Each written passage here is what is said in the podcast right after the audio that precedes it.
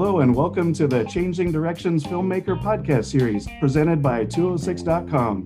Changing Directions is a podcast interview series focused on diverse and emerging filmmakers who are pushing the boundaries of what's possible for women and people of color while making amazing films. I am your host, Mark Morin, and this is a special Seattle International Film Festival edition of the podcast. And I'm speaking with award winning director Rick Castaneda and international movie and TV star Greena Park. Rick, Greena, welcome to the podcast. Hi, nice meeting you. Thanks for having us, Mark.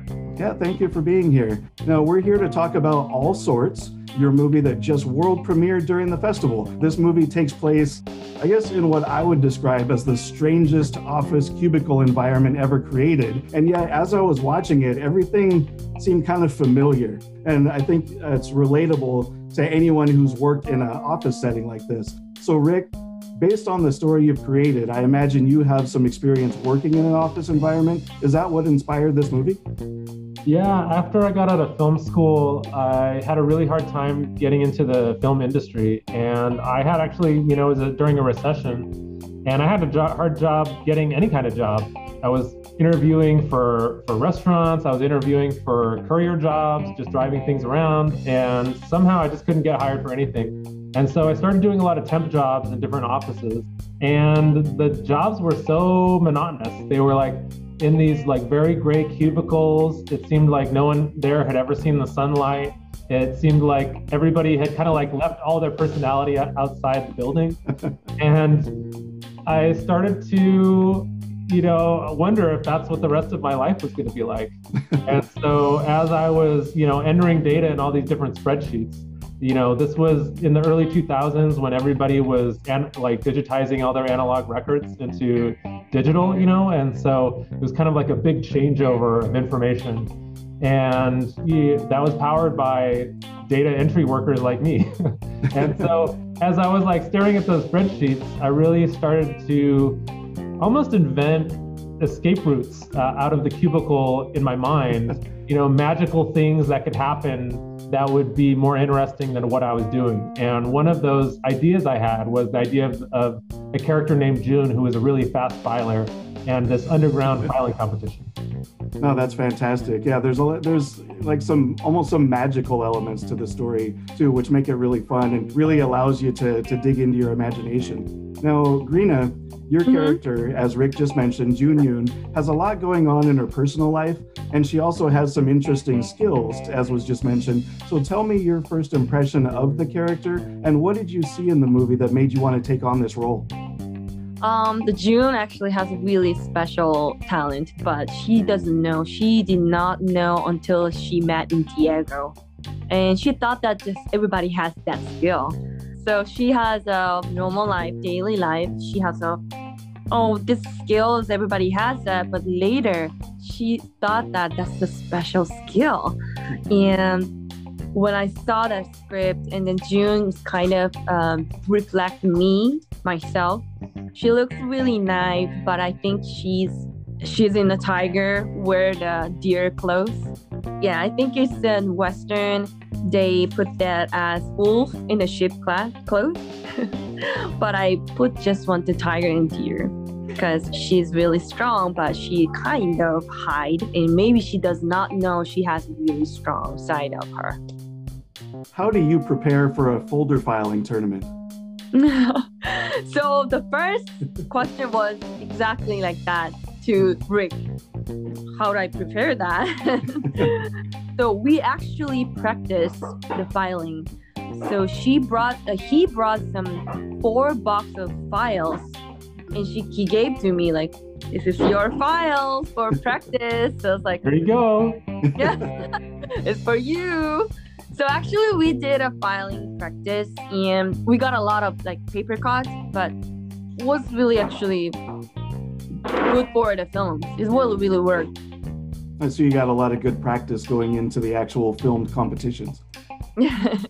I told Greena that if this was a big budget film, we would have had a file trainer that would have like taken her to the gym with a, a file box, and you know they could practice. It would have been like a three month long process. But on a film like, you know, an indie film like ours, we just kind of handed her a box of files and said, good luck. Definitely Yeah. DIY filmmaking at its best. Yeah, I was I was gonna ask, was there any filing stunt people or anything like that? But it sounds like you were doing it all yourself. yes, we did it ourselves. And you know, we had we never get the paper cut after we are practiced. Oh wow! So practice paid off. uh, does a lot of swordplay and fighting in her movies, and so she does. She's kind of a, an expert, and I think that that really helped her. Her dancing uh, experience as well as her swordplay experience, I think, really helped with this role. Yeah, that's definitely a well-rounded set of skills that all led to this filing tournament moment. It, you could say it's like a your whole life prepared you for that. right. kind of, yeah. Definitely. Now, Rick, you you grew up in Granger, which is a small mm-hmm. town here in eastern Washington, which is not far from Yakima, where a lot of this movie was filmed. So, what does it mean to you to have your world premiere of this movie at the Seattle International Film Festival? It's huge. You know, I always knew about SIFF when I was growing up, and it was when I went to film school at USC. And after that, I started entering films in different festivals. And every book I read at the time, you know, listed SIFF as one of the top 10 film festivals in North America. And it's still an incredibly great international film festival. You know, a lot of people aren't from, who aren't familiar with it don't know that they don't really accept very many movies from Washington. We are one of six feature films that was filmed in Washington uh, out of 93 features. So it's a pretty big deal that we're actually part of this international festival. And it's not just a, you know, SIFF is not just a, a film festival for Washington movies. It's, it's everything but that, actually. Oh, that's a really good point. And, you know, I think there's a lot of diversity of the type of films that play at the festival and from all different places, literally around the world. I mean, as we're saying, it's a it's an international film festival. So, uh, Greena, what's your perspective coming into this film festival? I really love to go to like Seattle Film Festival because the Washington, when I heard of Washington, I thought that it's Washington DC. Uh, So I thought that we're shooting in the East Coast. And then uh, Rick called me like, Rena, here's the map. And here is the Washington. So I was like, oh, inside the Seattle actually. so this is my first movie in the Seattle of Washington.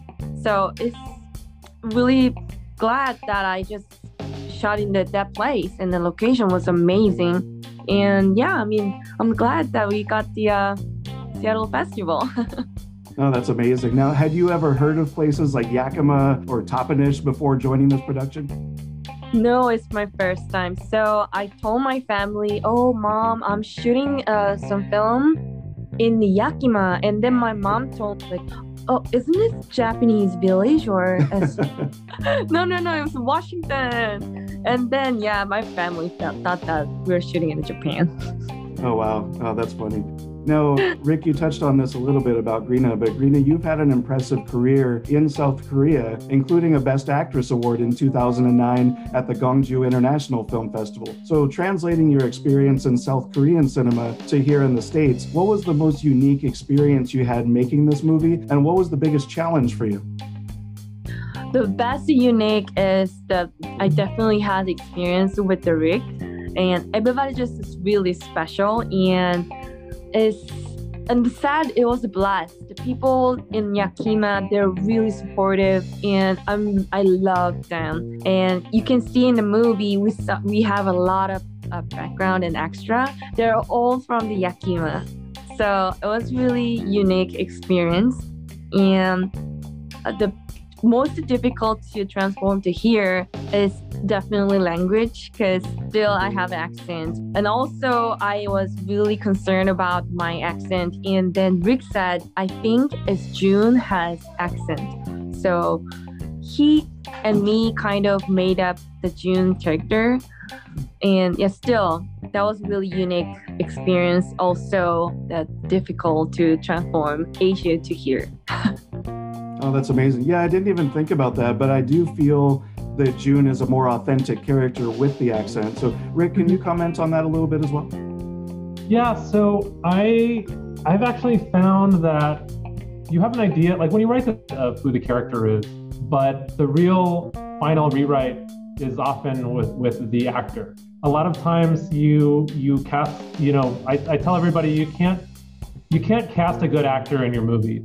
You have to cast somebody who's phenomenal that just blows you out of the water and you know changes your idea of who the character was. And Greena was exactly that uh, when she came in to audition for us.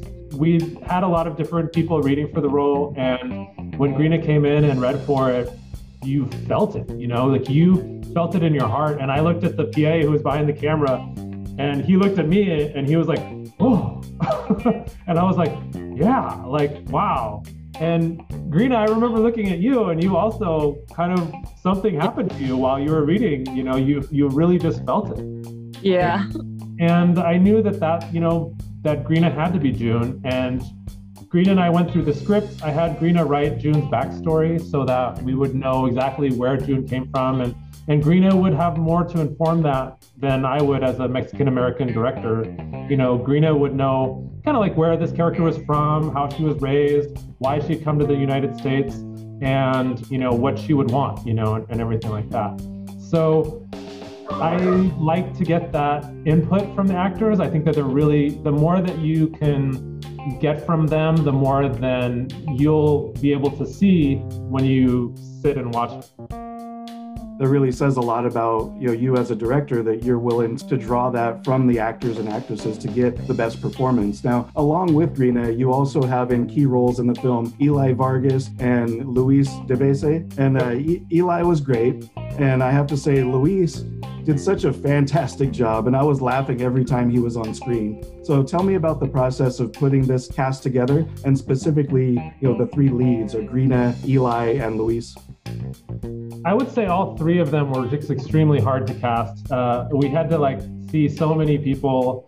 And Eli, you know, the role of Diego is a very special one. And you not only have to be a great actor, but you have to be, I don't know, you just have to feel for that person, you know? Um, and Diego, like when Eli read for Diego, I think uh, the producer and I, Laura, we just were like, his reading just made you want to take care of him. You know, like he's just he's just the kind of guy that you're just like, okay, okay, come come come here. We're gonna give you a hug. We're gonna set you on the right road. Everything's gonna be fine. Okay, here, like I know a guy who uh, you know who can help you with this. You know, like you just want to take care of him.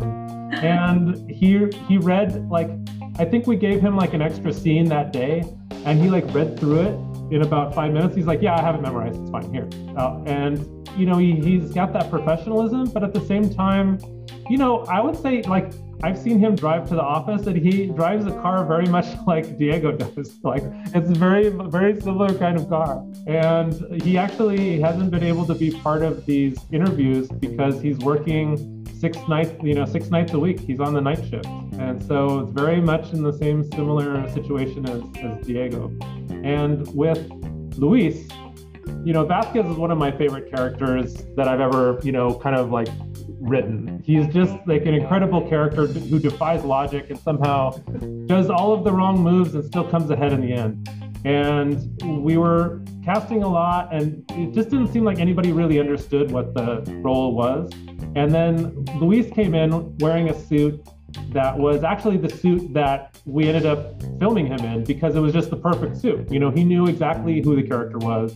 He he bought a ring that became, you know, the the ring that the character Vasquez wears, and he just knew he was just so far into Vasquez's head that we were like, oh my gosh, this guy thinks he's a million dollars and and I hope he's in the film because he's just like he just knew exactly what to do. And we we fought really hard to get him into the movie, and I'm so glad that we did because I think that he just did a stellar job. Now, Greta, tell tell me about your experience in working with both Eli. You have a lot of scenes with Eli, obviously, but also uh, you have some scenes with Luis as well. Tell me about your experience working with both of them. When I first time saw the Eli, he's just a Diego. So I, immediately I knew he's the Diego. I think he's just like born to play the Diego.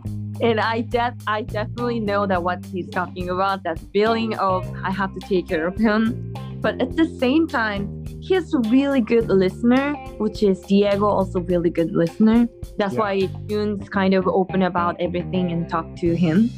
And definitely we are your chemistry was really good as a friend and we share the Airbnb, so we're just um, we have a lot of time to talk and chat and play games and listen to music. So it ended up we are being a, like really good friends.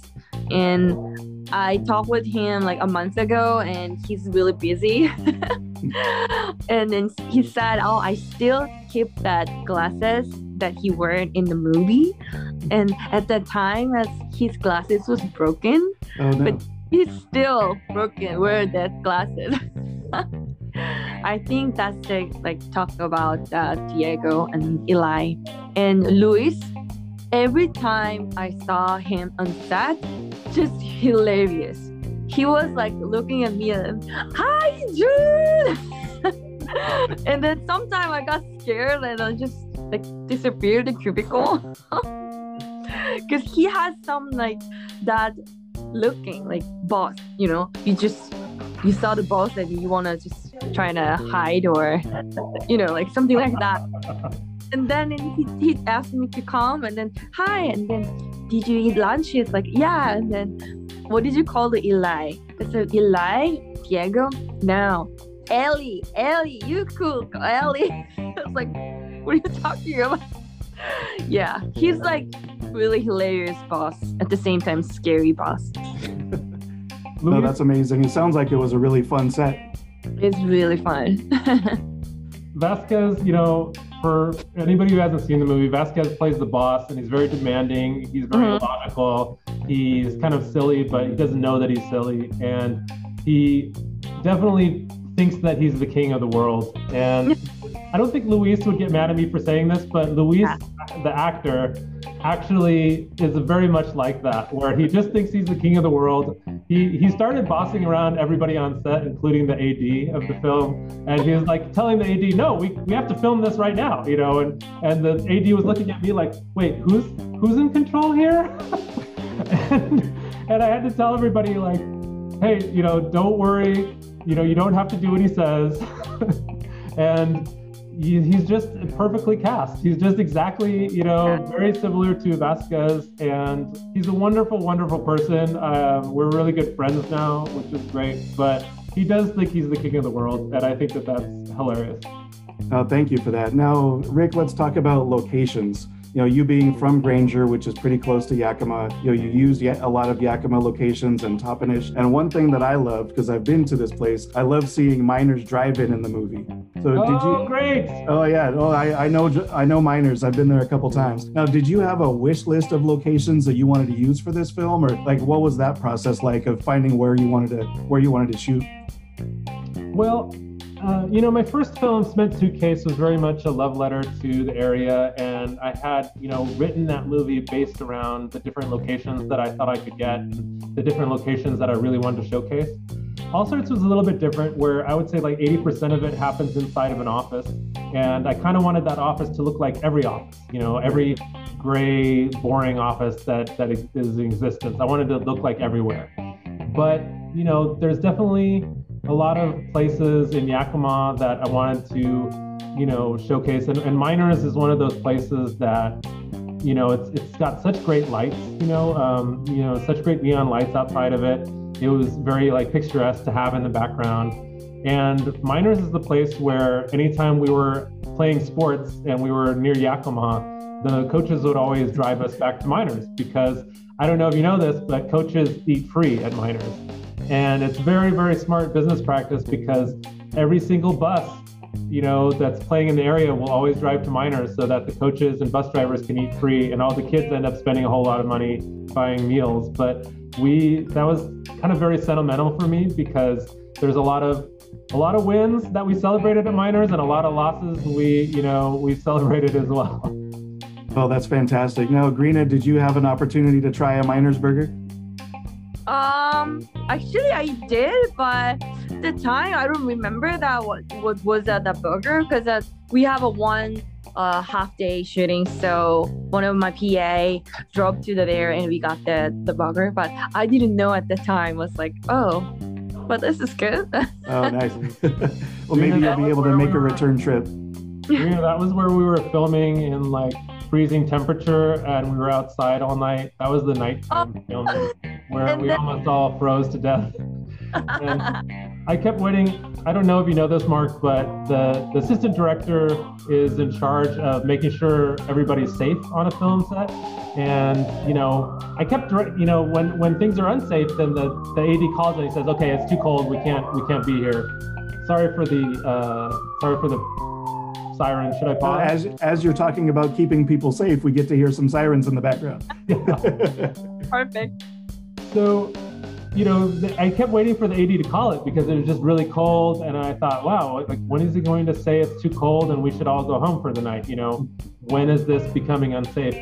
And i realized wait a minute our ad's from alaska. He's never going to call this. And so i had to like step in and uh, say okay this is actually too cold. We need to all go inside and warm up yeah, you just never know what somebody's going to be bringing to the table like that. That's that's fantastic. Greena, you're doing this interview with us today on set of a film that you're making. Is there anything you can talk about? What type of projects you have going on right now? Now that this movie's out in the world. So I'm I'm working on the new short film project, and this is a Korean mom story, and he she want to reunite the son uh, during the riot in 1992 in LA. So this is a true event. So I was really into this story because of these days, like Asian hate crimes some coming up, and I want to shoot this film for our community for sure and talk about the what happened in 1992. You know, you're right though, because a lot of events that took place back then, you know, we're seeing a lot of that same type of stuff happen now. So I think it's very important that you're doing that type of work. So thank you for doing that, and I'm glad that uh, that you have a project like that to work on. Now, Rick, now that this film, as I just mentioned, is out there in the world, people are getting to see it. Like, what's what's next for this film after the festival, and then what's next for you, you know, as you're getting this film out there? At the moment, we're, you know, a film takes so long because you spend about a year writing it, you spend, you know, a, a year in pre production to film it, you spend a year in post, and then I feel like you spend another year promoting it and kind of trying to get it out in the world. And so with this film, we have, you know, we want to take it to a few more film festivals. You know, we're still looking, you know, still trying to find exactly which distribution we want, route we want to go. But I'm really excited because I'm hoping later this year we'll be able to, you know, show it to people in theaters and hearing, you know, especially when you make a comedy, hearing a room full of people laughing at it is just the best reward for all of those years of working on it. And it's one of the things that kind of keeps me going. And so that's what I'm really looking forward to. Thank you. Now, as we wrap things up here, I'll give each of you a chance for any final thoughts about the movie or just anything else that you want to add in.